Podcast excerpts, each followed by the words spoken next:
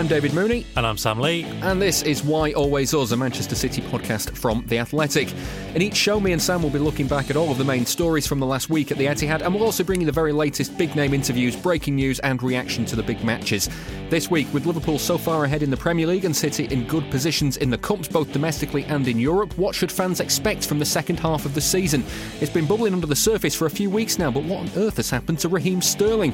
He's really struggling at the moment, so what's the root cause of his loss of form and what can Guardiola do to get it back?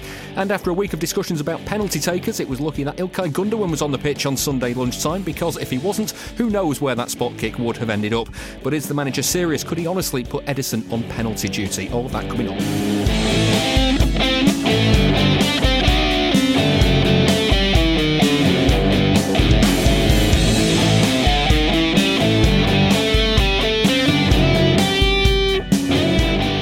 This podcast is brought to you by Bet365, the world's favourite online betting company. The Bet365 app lets you access pre-match and in-play markets and provides instant match updates across the biggest sports.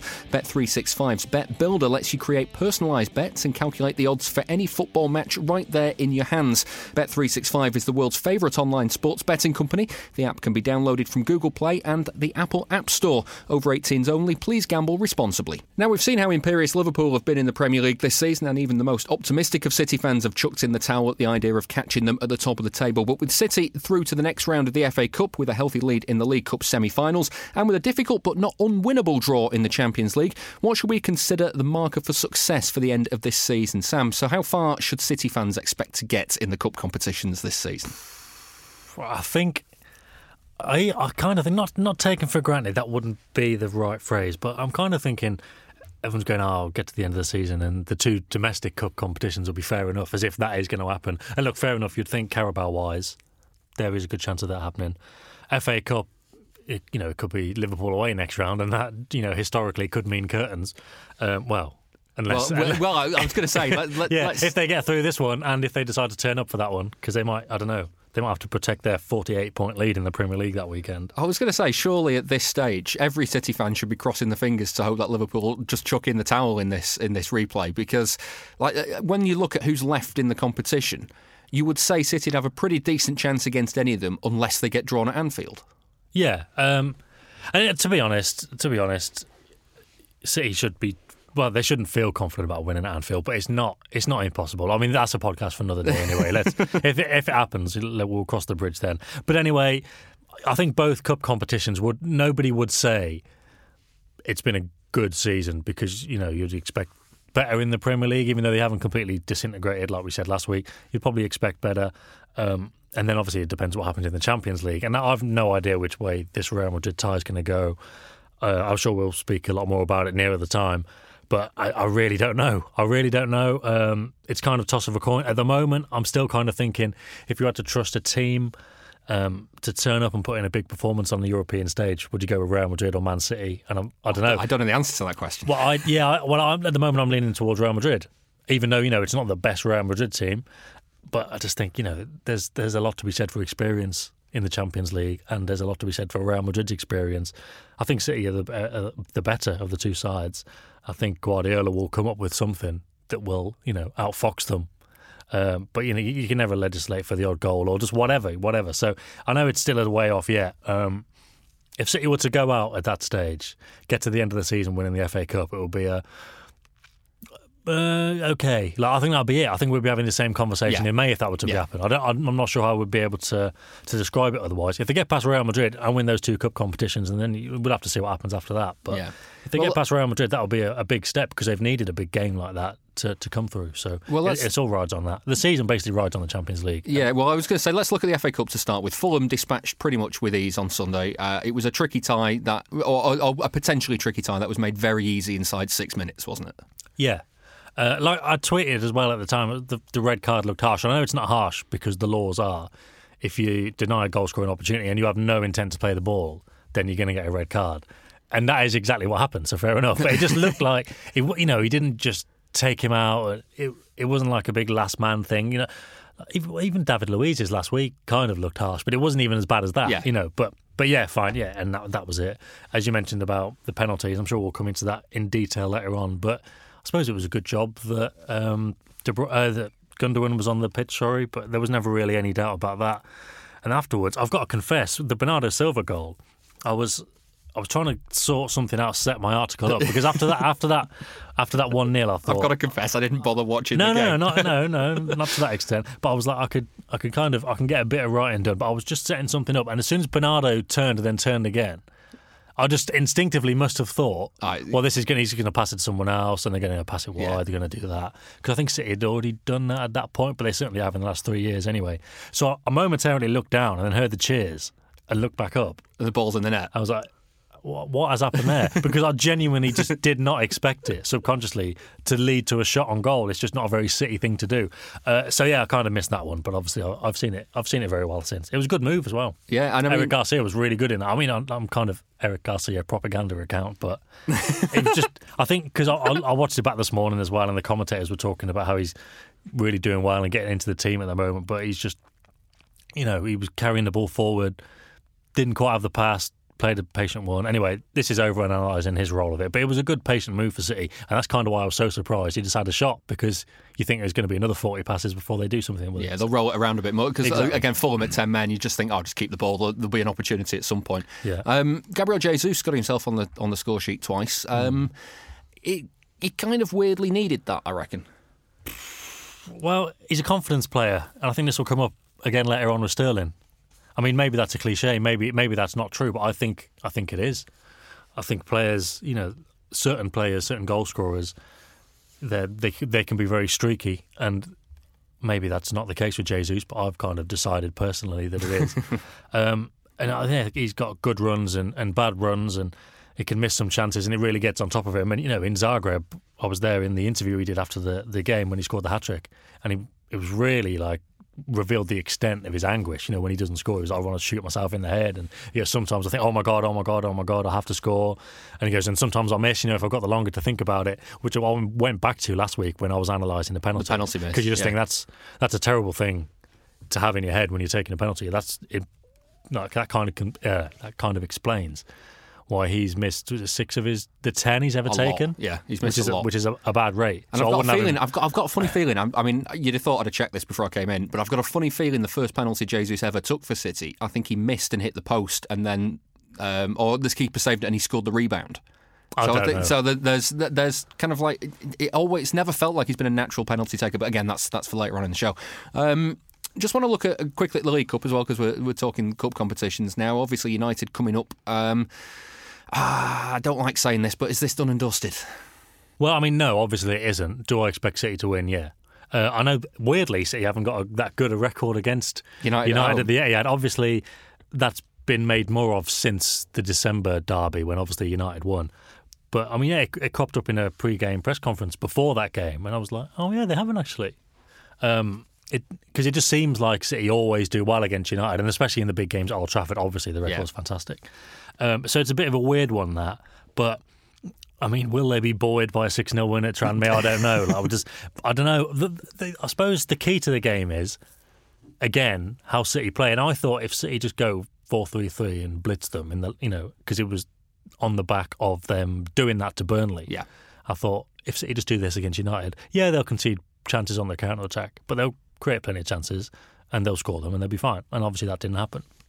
But now I'm thinking, if he goes back to that 4-3-3 kind of thing that he did against Crystal Palace, again, that we spoke about last week on the podcast, I'd be a bit more worried. I'd be a bit more worried about City looking a bit too predictable and United at least being able to defend it. But 2-goal lead, yeah, I mean, it's not done and dusted, but I'm definitely back in City. You'd be surprised at this stage if City didn't get through. I was going to say, United have already won at the Etihad, you mentioned it there. Does that make anybody a bit more nervy about it? Because, again, the record, it's almost like one of those City fan things to keep coming back to, that niggling doubt, you know what I mean?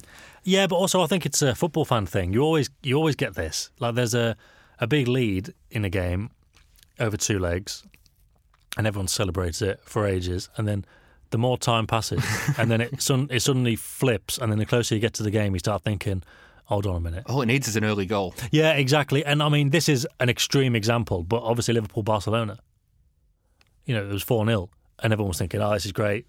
Barca have done it. What a fantastic performance. And then even, it just does get to the start of the game, and you think, okay, Anfield, European nights, early goal. And it, even on that was an extreme example, but it happens. And I don't know.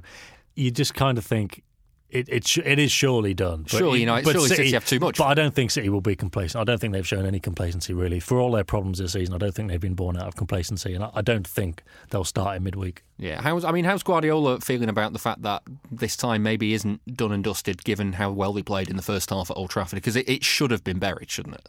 Yeah, well, he was reportedly very angry about that. I don't know if that's true or not, actually. I think it's fair to say you can imagine that being true. Yeah.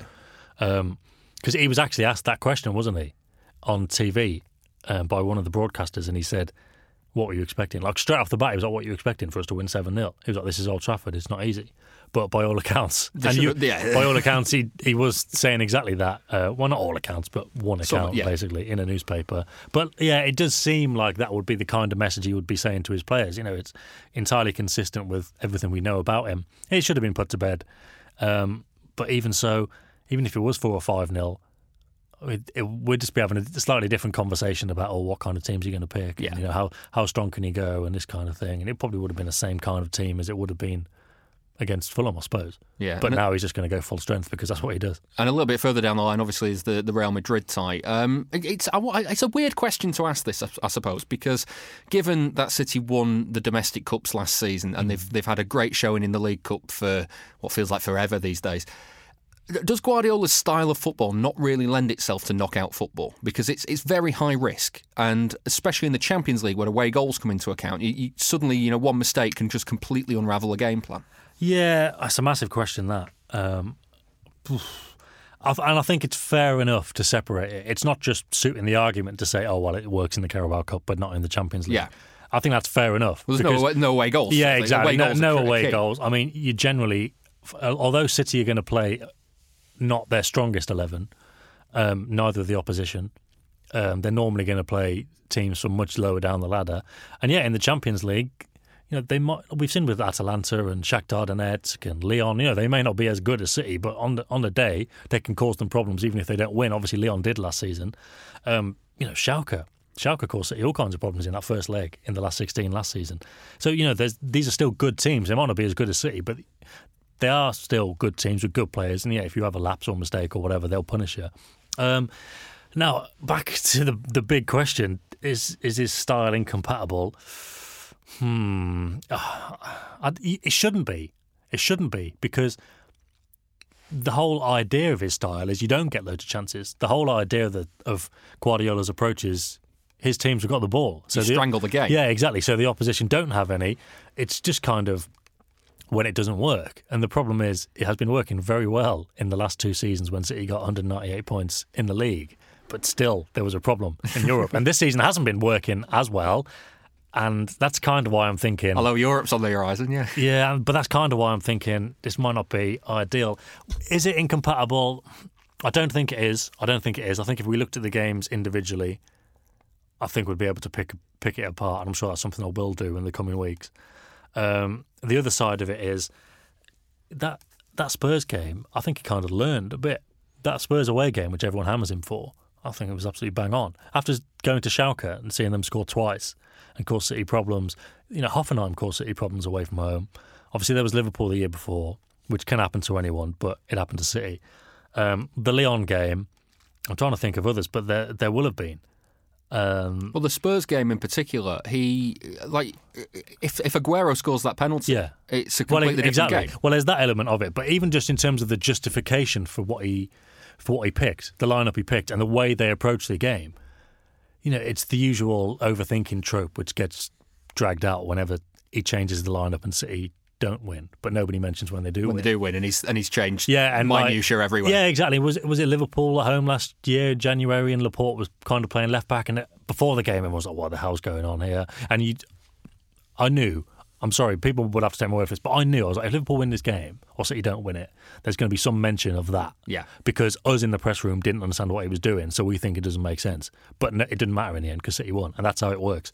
But yeah, the justification for that Spurs game, and why I think it's interesting and why I'm talking about it now, is because that was effectively the last big, important Champions League game that City played, and Guardiola's thought, we're way too open here.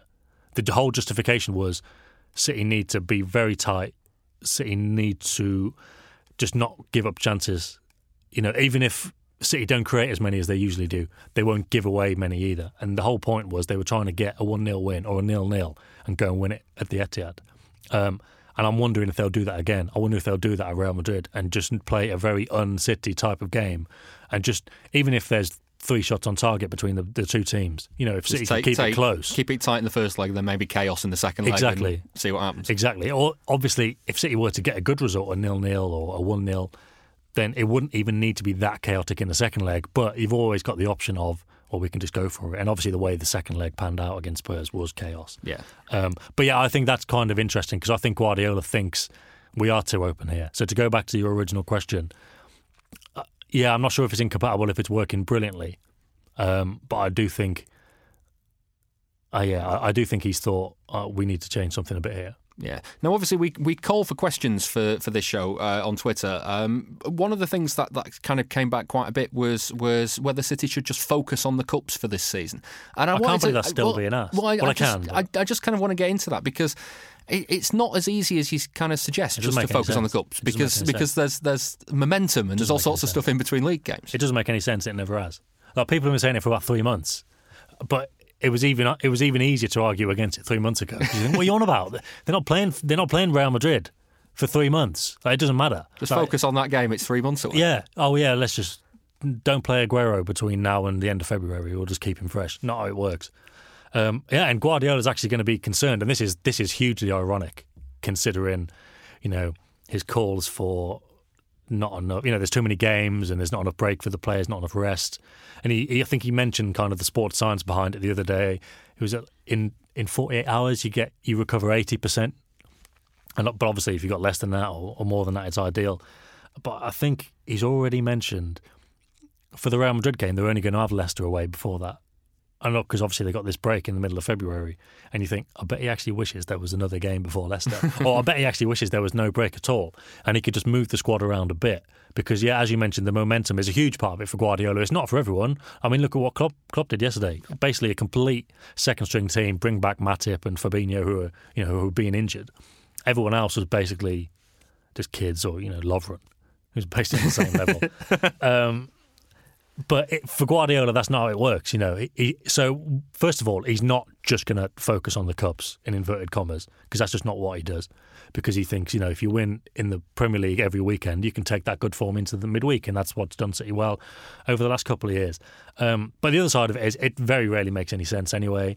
And again, you look at it, when would he kind of make that change? He's not going to play a kids team against Leicester because, yeah, you could say, City are going to finish in the top four anyway, but he's not going to want to think, well, if we lose to Leicester, that'll be fine, because all of a sudden you're toying with third then. But maybe I wonder if Laporte is the key to this, because the idea that maybe he would save Laporte for the Champions League games, the knockout games, rather than the Premier League games. Yeah, well, what I will give you is, again, going back to that Spurs game, the other logic to that Spurs game last season in the Champions League was, well, hold on, we've got to go and play Crystal Palace at the weekend, and we have to beat Crystal Palace, because if we don't, Liverpool are going to overtake us in the league, and that's it. That was the Guardiola logic. Two chances of beating Spurs. There was only one chance of beating Crystal Palace. The other way, now he's thinking, well, we don't need to win every game in the Premier League as much as I'd like to. So, yeah, if Laporte isn't quite ready, don't play Laporte at Leicester. Don't play Laporte maybe against Burnley, but I'd imagine he probably will, because Burnley's the game before the second leg, I believe. So, yeah, I think there will be a little bit of that, because it's basically, flipping the tables on last season. City, it's just different now. The Champions League is now more important than the Premier League. So there will be a bit of that, and maybe De Bruyne won't play in the game before. Obviously it depends on kind of how they feel in each individual player, but there might be a bit of that. But in terms of focused on the cups, I've never known what that means anyway. And that's going to be the extent of it. It'll be resting the odd player here or there.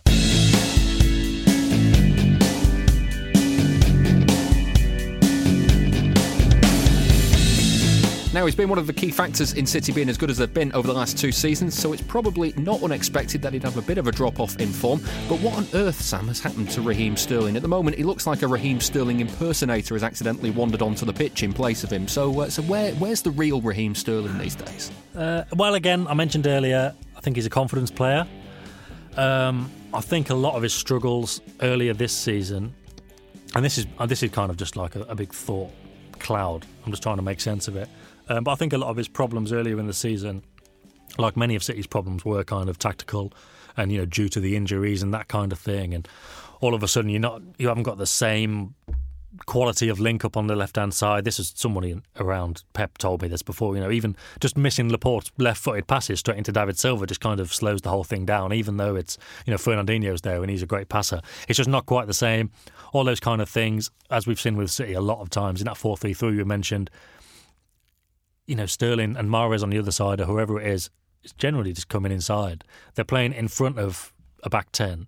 They've got to take on two or three markers.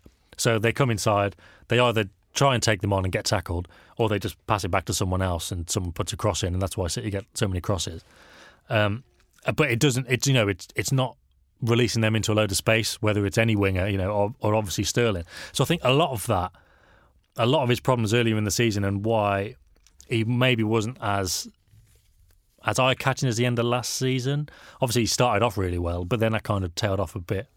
Maybe, I don't know, November-ish, I guess. Maybe a little bit before that in the odd game. I remember he got pelters at the Everton game, which was September, so it wasn't quite as consistent as he was at the end of last season anyway. So but basically, I think it's mainly tactical there, because who was playing as well as he were at the end of last season? Like, no one. Only De Bruyne, because he was fit and he was available, compared to at the end of last season when he wasn't. Everyone else was struggling, because I just think the whole system, it just got a bit stodgy and it wasn't really working as well.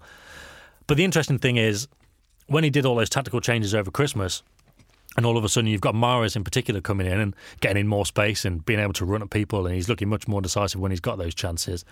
And all of a sudden Bernardo Silva's been looking a bit better last few weeks. Obviously De Bruyne, Gundogan, Mendy looking better. You know, Guardiola was using systems that suited the players a bit more. But even then, Sterling wasn't really in his groove. And then you think, okay, what is going on here? And I wonder if, again, going back to this whole thought cloud thing, just trying to put everything in order, I wonder if the fact that he was kind of blunted a bit in the same way everyone else was, maybe it's a bit of a hangover from that. You know, maybe he just doesn't feel as top of the world confident as he did last season. So he's just, you know, it's just contributed to a bit of a blip. And again, we'll talk about this with the penalties, but when I wrote the article last week, I spoke to Sam Cortadio, who's a sports psychologist, and he was saying the problem with penalties and when people miss them is if you focus so much on it and think, oh, I need to score this goal, I need to score this penalty, or even I need to feel confident. You know, if you're trying to change how you feel or you're overthinking how you feel, it all builds up in your mind. And everything else goes out the window. You know, the clouds everything. And that's kind of, yeah, that's the pressure. That clouds the technique. Because normally, 10 times out of 10 or 9 times out of 10, taking penalty in training is not a problem. So you can train for penalties in terms of technique in training, but you can't replicate that pressure. But it's basically, you can manage that pressure a little better. You can, but you have to be just comfortable in yourself, not calm, because if you're not calm, you don't concern yourself with trying to make yourself calm yeah. Because you're thinking, oh God, I'm supposed to be calm here. I'm not very calm. How am I going to do this? And then that just, you know, that adds to the other internal monologue and it creates more pressure. But I kind of wonder if Sterling started thinking, okay, well, my form's not great here, back in, you know, kind of October, November time, and now that's kind of spiraled a little bit, and it's, oh God, everyone else is playing well now, and I'm still not quite there. And it's just one of those things. Because maybe it can build up. Certainly from him, it's not a lack of trying. He's certainly, exactly. You can see the effort there. Yeah, exactly. He's still in the right positions. And, you know, you mentioned the Fulham game. I look back just before we left. I looked at Scout, which is, you know, a video platform that, you know, football coaches will scout. How do you log into that? The Athletic have got an account. Wasn't City's account, was it? Just double checking on that one. No, they changed all the passwords a few years ago. That really screwed me for a bit. Yeah, and you can break down. So I just went on Raheem Sterling and went on every event that he had in the game. And this is now my unscientific judgment, but I was like going to decide on a good, a bad, and a normal contribution. So the normal contributions were basically just passes, just, you know, gets the ball in midfield, passes it, moves on. Yeah. Or he goes and closes someone down. And to my untrained eye, fair enough, he looked like he was. He looked like it. And maybe I was a bit generous. A bit generous with the good thing. So there's one here I put, he was in a good position for a cross, but it was blocked. But he would have been there if it hadn't been blocked. So I'll give him a good one there. Maybe that's a bit generous. And some of the bad ones I've given him are maybe a bit harsh. But overall, it adds it all up. And I've gone with 12 normal contributions where he just passes, 7 bad, so he's just lost the ball, or five good. So it's kind of, yeah, I can see why people are asking that question now about Sterling. But obviously he won the ball back for the third goal. He got a bad ball from David Silva. He found it hard to control. I think it was David Silva. But won it back. City scored from that. So yeah, you're right. He's still there. It's just that it's just not quite clicking. Yeah. And I do wonder if it's a confidence thing. I do wonder if everything's kind of built up. And it's just one of those things that can happen to players, and maybe something, you know, maybe it'll just snap out of it and it'll change, and he'll have a run of goals. I wouldn't be hugely surprised. Mike Cook sent us a suggestion on Twitter saying that he predicted last September that playing him out on the left would destroy him. That's Mike's words. Have I unfortunately been proved correct? He asks. What do you think about maybe being on the left hand side rather than the right hand side? Well, this gets asked so often, and now I'm overthinking my own analysis, but I'm certain he played on the left for the vast majority of the run-in last season. That's why Sane couldn't get in the team. And he was really good. He did. And he was really good. So why is it any different now? Why would that be? I don't understand. It's like I say, it's been said a lot, and now I'm starting to think, what am I missing? Because everyone says that. But he was really good at the end of last season. Well, I just wonder if on the flip side, when Guardiola came in and was credited for revolutionising how well Sterling was playing, the first thing he did was move him from the left in Pellegrini's system to the right in his system. Yeah. So maybe it's just a little bit about getting more time on the right hand side, a little bit, taking him, uncomplicating matters for him. Yeah, maybe. But I mean, I think the only problem this season, the difference between this season so far in terms of Sterling's performances and the end of last season in particular, it's just the fact that, like I say, the system hasn't been quite the same. You know, they haven't been working the spaces on the left-hand side. They haven't been generating the chances down the left-hand side because of Laporte's injury and all that kind of stuff. And, you know, the other things with moving the number 8s around and making Gundogan a bit deeper in that kind of halfway house position, which just made City more easy to defend against, and that hasn't helped Sterling. You know, he's been more bogged down. So I think that's the only difference between the end of last season and this. I don't get the argument that it's a bad position for Sterling. And I'm not sure he'd have done much better on the right-hand side earlier in the season, given City had loads of problems. If you look at some, you know, when City lost at Norwich and they lost at home to Wolves, Mahrez, in particular in the Wolves game, Mahrez was just on his own because Gundogan had to do that thing where he was up and down, but neither one nor the other. And Walker in that Wolves game was further back because he was the only fast player anywhere near the defence to guard against counter-attacks, especially with... Well, Adama Traore moved up front second half, but especially with Adama Traore on the counter. So the right winger was completely on their own, so I don't think Sterling would have been any better off on the right-hand side. Yeah. The only other theory that people have got, and it's impossible to know, is did it all noticeably go downhill after the Joe Gomez thing? I was going to bring this up because I hadn't noticed that in terms of timings, and then all of a sudden my mum just said it the other week. He's not been on form since the Joe Gomez incident, and I thought, oh, hang on, there might be something in that. Exactly. I had a quick look earlier just to see, because on SoccerBase it very handily lists every game they've played, and if they've scored, they've got a ball next to it with the number of goals. So it's not.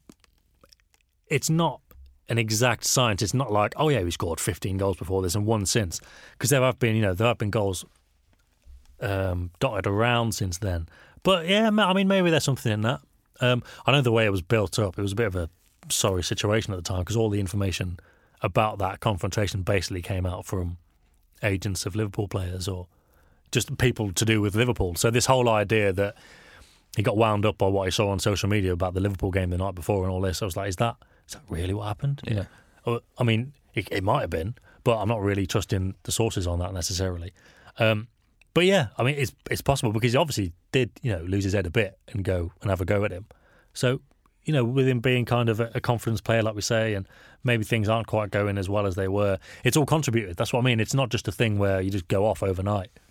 Because even in, like I say, December, well, the middle to the end of December and then the start of this month, he wasn't really playing well when everyone else was. So you just wonder if all that's kind of snowballed and now it's contributed to this kind of a crisis of confidence or whatever it is. Probably not that strong, but if he's just that bit out of touch, and maybe those are the reasons why it's all just snowballed a little bit. Yeah. Would he perhaps need a goal like the one at Bournemouth in 2017 where he didn't really hit it properly and it fell in and it just sparked that run? Yeah, possibly. Yeah, because like I say, it's one of those. And like we were talking about Jesus and going on a streak, I don't think Sterling's an especially streaky player, but it just seemed like some maybe one kind of incident like that. You know, the reason we're asking that, it's not some new idea, is it? You know, strikers or forwards have been out of touch for a while. They get that metaphorical goal off the backside and it turns things around. You know, that is a very common thing in football. So, given Sterling, what I think I know about Sterling's character and what I can guess, confidence-wise, maybe that would change it. This Athletic podcast is brought to you in association with Stitch Fix, an online personal styling service that takes the hard work out of dressing well. To get started, go to stitchfix.co.uk/athletic, fill in a style quiz and tell us about your personal style, budget, size and shape, and your clothing needs and wants. A personal stylist will then send you 5 items of clothing, each handpicked especially for you from our selection of 100 brands, including established names and up-and-coming designers. Try on everything at home and style with other items in your wardrobe. You can then pay for what you love and send the rest back. For your stylist's time, you pay a charge of just £10, which is deducted from the cost of anything you decide to buy. Remember, you try before you buy at home. Delivery and returns are free both ways, and you don't need a subscription to sign up. Stitch Fix allows you to save time because we do the shopping for you, and you'll enjoy top styling tips from our experts. Get started with Stitch Fix today and support our podcast by going to stitchfix.co.uk/athletic right now. That's stitchfix.co.uk/athletic.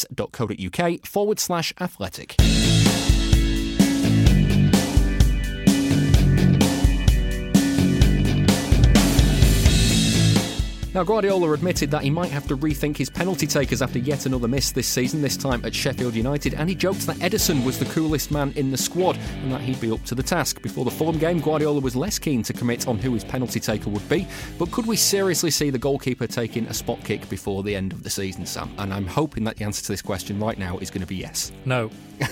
Next section. He's not going to let Edison take a penalty in open play. Like, he was asked this a couple of years ago, because it was actually when I thought this might have been the Gabriel Jesus penalty you were talking about. It was at the end of the 100-point season. I think it was saved onto the post, and then Bernardo scored the rebound. So I think we might probably talk about different ones. But it was then Edison said, "Oh, some fans were chanting my name to take the pen, and I would have loved to have taken one." So then, you know, we asked Guardiola in the press conference. He was just like, "No way, just no chance." But it was like, you got to have respect for the opposition. You know, it'd be seen as taking the mick. I mean, maybe now he could justifiably say, well, he's my best taker. But if you think of it the other way, Guardiola spent all season worrying about how to guard against counterattacks. He's not going to leave the goal open. Like, to go from possibly having a chance. And obviously, if he thinks there's like a 95% chance that Edison's going to stick it away, you might think, well, he's going to score, so it doesn't matter. But that's not how Guardiola works, is it? Guardiola is very much a, have we got every single base covered here? And one of those bases will be having a goalkeeper in goal. It's not going to happen. You would surely tell him, though, wouldn't you? If you're going to run up and take this, just belt it as hard as you can, because at least if you miss, then it goes behind and you've got a few seconds to get off down the other end. Yeah, but it would even... The way he can hit the ball, if it hit the crossbar, it'll probably go in anyway. Go in own goal. I'd love to see that. Like, just imagine. I can't. It's not going to happen. But he did say when he was asked, I don't know, 18 months ago, whenever it was, he did say maybe in a shootout. He was like, maybe in a shootout or something. So fine, like that's because again, the other side of that is it doesn't matter, does it? If he's a good taker, now I wouldn't be surprised if if the Carabao Cup final goes to penalties, maybe he will take one, because if he starts looking down the line and he's thinking, well, he's missed.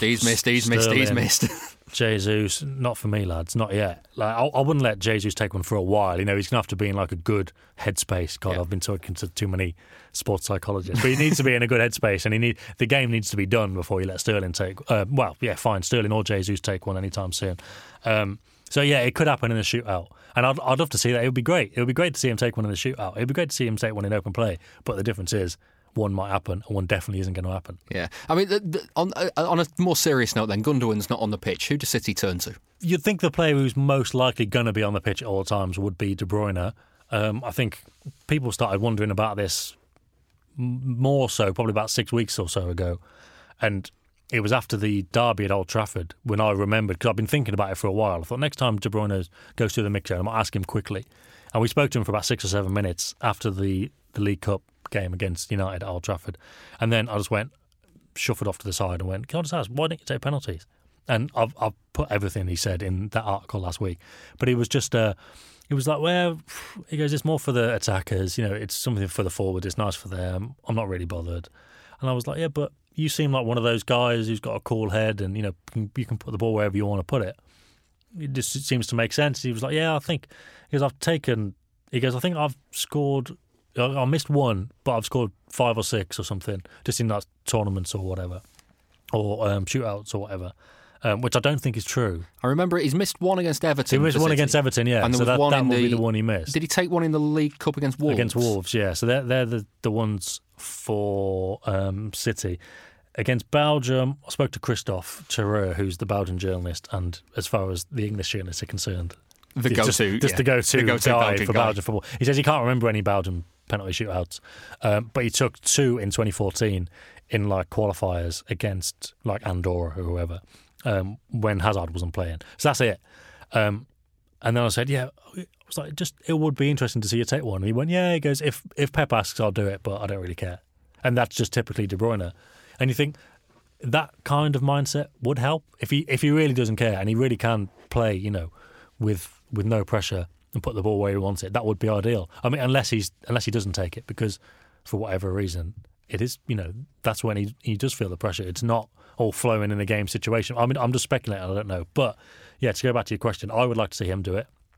And I think it makes sense because more often than not, he's going to be on the pitch, certainly in a big game. Obviously, he wasn't against Fulham, but there we go. I think it'd be good at them. I know the evidence suggests not, because he missed the last one against Everton in the league game. 3.5 years ago, though. So. Yeah, I know. Other than that, well, the thing is, the other side of it is, Aguero's not rubbish, but he's got a good. Record. Tell me honestly, though, when he steps up for a penalty, this is what I mean. Do you feel confident that he'll score? I'm glad you've said that, and I'm sure there's plenty of City fans who do feel the same way. It's not. Yeah, it's not a situation with Aguero where you think he's definitely scoring this. I have a theory on Aguero, and again, you've spoken to a sports psychologist, this could be completely wild, but I just wonder if the fact that he has time to think about it is what does for him, because when he's in open play, it's all instinct. And the ball's dead on the penalty spot. He's got a free shot at goal. He should be able to put it wherever he wants to. Yeah. And yet, it kind of as if he goes into that overthinking mode. I don't know, because the thing, again, maybe I'm wrong, but the thing with that is, with Aguero in open play, if he's got a one-on-one, you're thinking he's going to score this. And he's got time, hasn't he? Yeah, he's got time and he's thinking and you pick your spot. But think about Jesus and Sterling. If they've got time and it's a one-on-one, are they going to score? Sterling's got better at it, but I'd still say that's the one, even when he was playing really well, 6 months ago or whatever it was, you would still say that's the one big area of improvement, even though, start of the season, he's rolled a couple in against West Ham and that kind of thing. So I think, I'm not sure. I think with Aguero, I'm not sure if that comes into it. I think he's generally calm enough. I'm not sure what it is, and it's weird because even some of the goals he scores, they've crept in, some of them. Like the one in the Carabao Cup final against Chelsea last season after the whole Kepa incident. Kepa nearly saved that. He got his hand through it, went under his hand. Against Arsenal, I don't know why I remember this as being dicey. Maybe it was just because I thought he was going to miss, but it was after he got the scoring record against Napoli. He took the penalty against Arsenal. It just came off the inside of the post and went in, which is fine, obviously. But there's always a bit of an element, or there's quite often a bit of an element, even when he scores. Like, it was West Ham again, wasn't it? He had a retake. But he had to be retaken, So it's like we got away with that one. He's still really good. But the other side of it is as well, I wonder if, because he missed that big one against Spurs, even if Guardiola might be like, no, we need something else here. Edison? It'd be Gundogan, I'm sure, if Gundogan's playing. But again, if he's not, then I don't know. Yeah. But who would I have? I'd like to see De Bruyne do it. I'd like to see Edison, but it's not going to happen. You'd imagine David Silva would be good at it. I remember him taking one for City and he missed that. Good. Well, he's not then. Scratch that. Bernardo Silva's taken a couple in shootouts, which is a bit different. Yeah. But I could see that. Other than that, you're just talking absolute wild cards, basically. But I'm sure, again, it's difficult in training, isn't it? But you'd think they'd probably have had a look at it in the last week or so and gone, right, everyone just take a pen and we'll take it from there. It's weird, actually, hearing Guardiola actually talk about it as well. When something's wrong, he never normally says it out loud. Yeah, are you just saying that because that was my intro to the article? It's saying because, well, I read it and I thought, yeah, you're right on that one. Good, because I've used that. I think I've used that intro probably 4 or 5 times because that's probably 4 or 5 times he's admitted there's been a problem. The last time I can remember was, speaking of that Sterling Bournemouth winner, at the start of the 100-point season, he went in. He has his press conference on the Friday when City was still trying to sign Alexis Sanchez and the window was still open. He was, I can't remember if I asked him or somebody else. I was like, "Are you worried about goal scoring and not having enough goals?" And he went, "Yeah." I was like, wow, he didn't normally say that. But yeah, and that press conference before, he was saying, "Because we just need something." He goes, And I think he might have even clicked his fingers, or again, somebody might have asked, or he might have said it, we just need a spark. And lo and behold, they got it. That weekend. Which was incredible, especially because they still went for Alexis Sanchez after that, and obviously it didn't happen. So yeah, it is interesting that Guardiola admitted it. I suppose one side of it may just be, he's probably still quite annoyed about it. Yeah, and I suppose it's impossible not to admit at this stage. Yeah, but for Guardiola, that's never really been a problem. He can be argumentative, can't he? And just be like, no, it's fine, or just, I don't know. He didn't have to go into that detail, really, but It's interesting that he admitted it.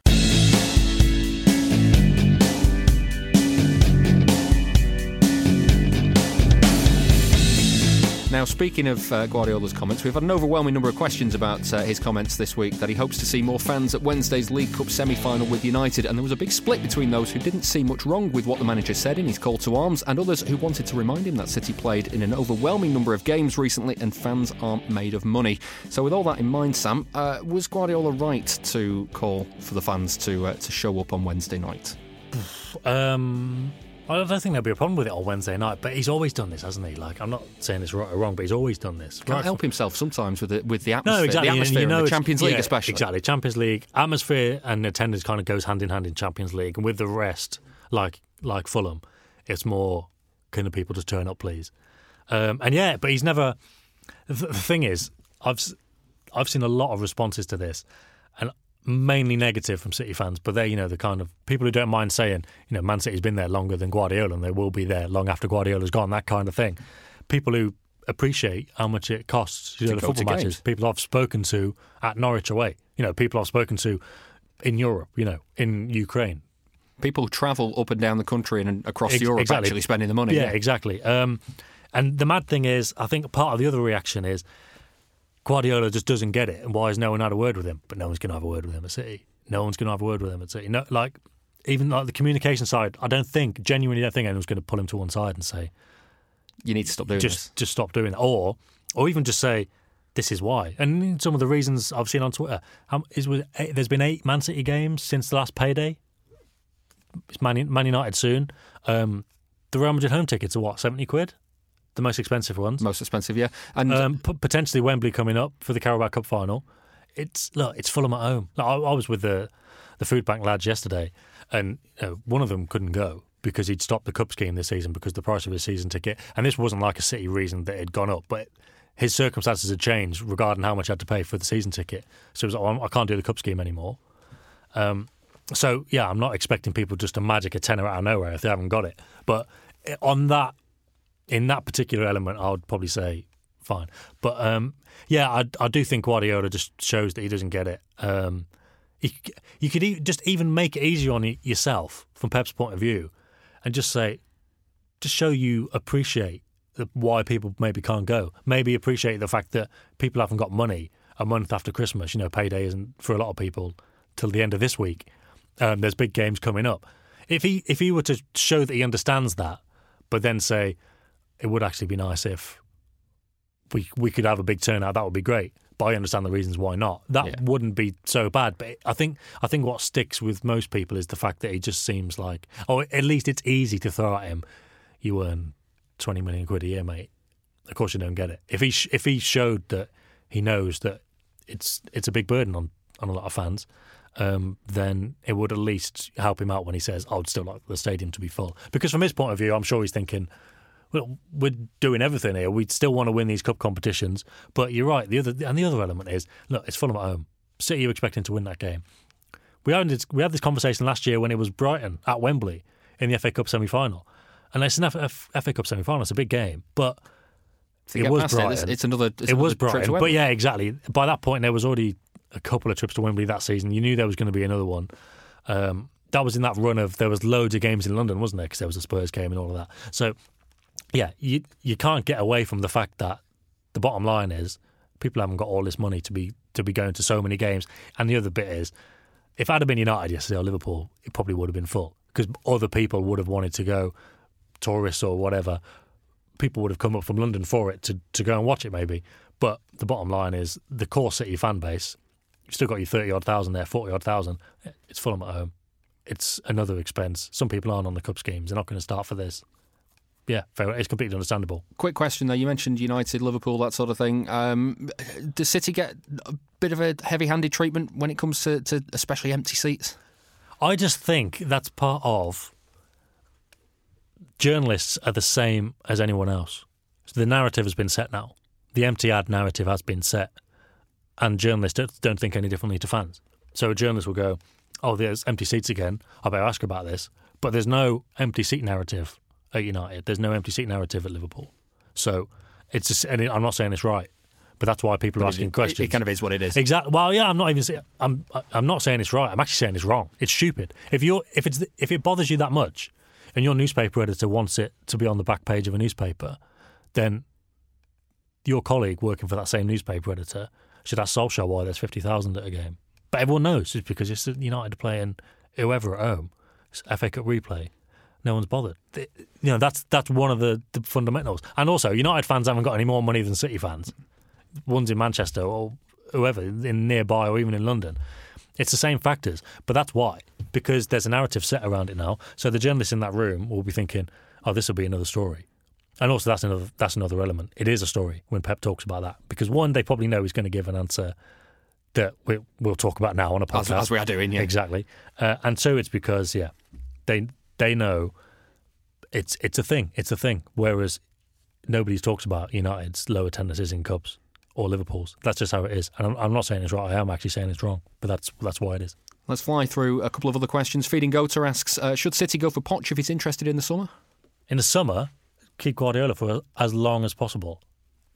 Keep him for as long as possible. Even if it means, if there's a choice between another season of Pep and never getting Pochettino, or getting Pochettino now and not having Pep.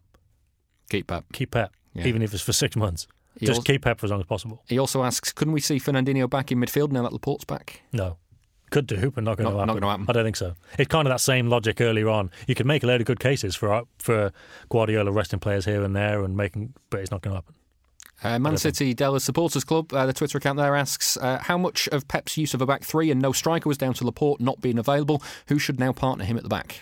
I don't think we could draw a direct line between those things which happened in end of December, start of January, and Laporte, because Laporte got injured in August. It was basically a last chance kind of lost at Wolves. Otamendi didn't play well. Let's play Eric Garcia. And then it was, this isn't working against Sheffield United. Let's go to three at the back because he saw particular reasons. Everton playing a similar way to Sheffield United, so he kept it for that. I wouldn't link it to Laporte. There's loads of different reasons. And finally, Chris Semple asks, what are your thoughts on Rodri 6 months into his City career? Personally, I think he's useful, but not enough is made of how slow he is on transition. Yeah, well, again, my Twitter feed anyway kind of makes a big deal of how slow he is. I think we both know someone in particular who makes a lot of jokes about Rodri being slow, and they are quite funny, to be fair. I wrote right back at the start of the season, City coaches knew that Rodri was going to need time to learn, when to press up and when not to leave massive spaces in front of the defence, which is always basically, but for him to stop doing that. For a while I was saying, he's probably a bit worse than they expected at that. They probably didn't expect him to do it so often. But probably about a month ago, I thought, hold on, he's probably as much of a victim as anyone else because these counter-attacks are coming from the back. And I think the main underlying thing of this season, we mentioned earlier on, Guardiola's been trying to stop counter-attacks all season. It's the pressing, isn't it? It is the pressing. Because Guardiola denied it when I asked him about it in the press conference in November maybe. And after the Leicester game, he said, we've been passive at times this season without the ball. I was like, there we go. And Eric Garcia, when I spoke to him, I asked him I was like, what's going on this season? He was like, we've been trying to work on the pressing and we're getting better. So it's the pressing. There's something going on. So there's more counter-attacks. So maybe Rodri's just as much of a victim as anyone else and any of the defenders who have been exposed because he's thinking, I thought I was going to come here, like a bit like the Bravo thing in the first season. Bravo first season compared to Edison second season. There was much fewer shots on target in that second season. Bravo was probably thinking, I'd have played in this. This would have been great. But by then, his reputation and confidence was ruined. And Rodri was probably thinking, if you would have signed me last summer, that would have been fantastic. But yeah, come on, what's going on here? Yeah. But he's got to try and put out fires all over the place. But combined with the fact that they knew it'd take some time to adapt, it's probably made his first season a bit harder than anyone expected. But there's definitely signs there that he's so good at carrying the ball. He's so good. His passing range is really good. he can hit a ball, can't he? He's got a shot on him. I was going to say that. That one, obviously, he scored the one against Burnley, but that one he hit against Sheffield United at the end of the last week, which probably he should have thought, put his foot on it and pass it and waste time. But anyway, he hits it. He'd be an interesting one for penalties, although I wonder if the ball has to be like rolling towards him to do that or across him. But I'd like to see him take. Just give him a longer run up, see what happens. But yeah, so I think that's the thing with Rodri. I think the underlying thing to this season is the pressing. Something to change there. I don't know what. Don't know if it's desire, mentality, change of shape, tactics, whatever. I hate to say this. I know we're going on for forever. Yeah, but I hate to say this right at the end of the show. But David Silva can't run like he used to. Yeah, there's that as well. Yeah, you are right at the end of the show. I thought we were going to be done in about 35 minutes. Here we are again. That's a can of worms to finish on, isn't it? Yes. Right, well, that's it for this week's Why Always Us. You've been listening to The Athletic City correspondent, Sam Lee. Thanks very much. And me, David Mooney. We'll be back next week. Don't forget, for ad-free podcasts, make sure to subscribe to The Athletic and listen through the app. You can get a 40% discount now by using the code MANCITYPOD.